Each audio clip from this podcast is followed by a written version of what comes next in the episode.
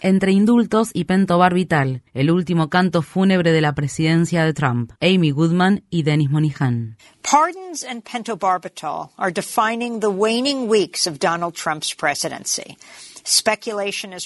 Los indultos presidenciales y el fármaco pentobarbital le están dando su impronta a las semanas finales de la presidencia de Donald Trump. Día a día crecen las especulaciones sobre la posibilidad de que Donald Trump se otorgue un indulto preventivo a sí mismo, a sus tres hijos mayores Donald Jr., Ivanka y Eric, a su yerno Jared Kushner y a su abogado Rudy Giuliani. Si lo hace, Trump será el primer presidente en la historia de Estados Unidos en indultarse a sí mismo. Mientras tanto, las 54 personas actualmente condenadas a pena de muerte a nivel federal no pueden esperar tal acto de clemencia por parte de Trump. Durante su gobierno ya han sido ejecutados ocho presos condenados a muerte, lo que puso fin a una pausa de 30 años en las ejecuciones federales. Además, pretende acabar con la vida de otras cinco personas condenadas a muerte antes de dejar el cargo el próximo 20 de enero. Las ejecuciones ya programadas incluyen a cuatro hombres afroestadounidenses y a una única mujer, quien sería la primera mujer ejecutada por el gobierno federal en casi 70 años. Estas serán las primeras ejecuciones federales que ocurran durante la recta final del gobierno de un presidente saliente en más de 130 años. En aquella ocasión fue el presidente Grover Cleveland quien autorizó la ejecución de tres hombres de color. Cleveland perdió las elecciones para continuar en el cargo por un segundo periodo, pero sería el único presidente en ganar de nuevo la primera magistratura cuatro años después de haber concluido su primera presidencia. La única cámara de ejecuciones del gobierno federal se encuentra en la Penitenciaría Federal de Terre Haute, en el estado de Indiana, y está equipada únicamente para ejecutar mediante inyección letal, con el objetivo de acelerar la oleada de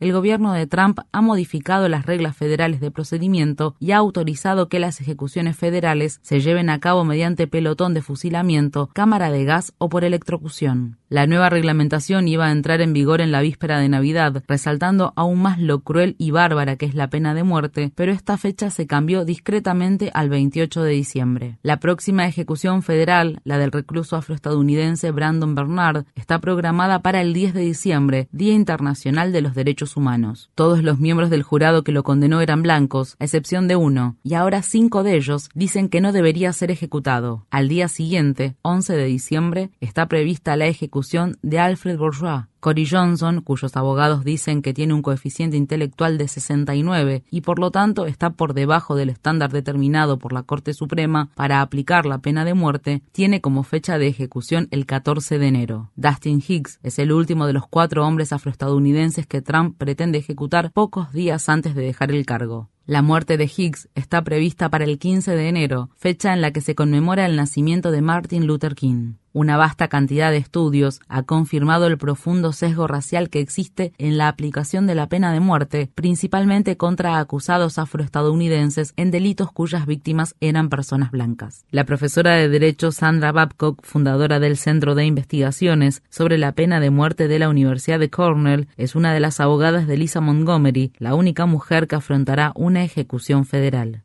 En una entrevista con Democracy Now, Babcock describió la horrible infancia que sufrió Lisa Montgomery. Es un paroxismo de violencia. Lisa fue víctima de incesto, de violación en grupo, de tráfico sexual infantil, de una violencia inimaginable durante toda su vida, antes de cometer el delito por el que fue condenada a muerte. Su salud mental está profundamente afectada. Ella comenzó a disociarse cuando era adolescente, cuando su padrastro le construyó una habitación especial al lado de la caravana en la que vivían para que él y sus amigos pudieran entrar y violarla. Su madre la vendió a un plomero y a un electricista y le dijo que tenía que ganarse la vida por ella misma. El jurado nunca escuchó sobre la magnitud de los abusos o el impacto que tuvieron en ella. Lisa es un ser completamente vulnerado, el alma más destrozada entre las destrozadas.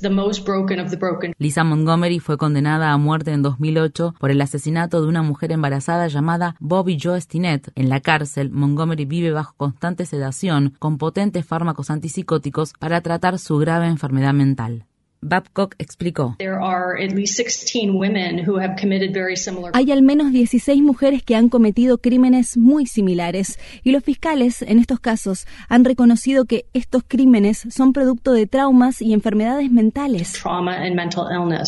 En noviembre, durante una visita legal a Montgomery, sus dos abogadas principales contrajeron COVID-19. Un juez federal concedió un aplazamiento de la ejecución, pero ahora ha sido reprogramada para el 12 de enero. El Centro de Investigación Pew informó recientemente que Trump ha utilizado el poder de clemencia mucho menos que cualquier otro presidente en la historia moderna de Estados Unidos. En lo que va de su gobierno, ha otorgado solo 28 indultos y 16 conmutaciones de pena, entre las que se encuentran varias a favor de sus aliados políticos. Esta cifra equivale a menos de la mitad del 1% de las solicitudes de clemencia. Por el contrario, el presidente Barack Obama concedió el indulto o la conmutación de pena a 1.927 personas. La hermana Helen Progin, reconocida activista contra la pena de muerte y autora del libro Dead Man Walking, dijo en Democracy Now!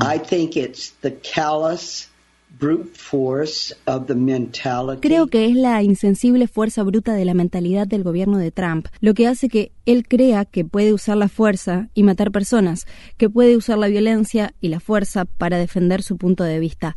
No es necesario que ocurran estas ejecuciones. No se puede permitir que individuos débiles con motivaciones políticas decidan tú, tú y tú van a morir.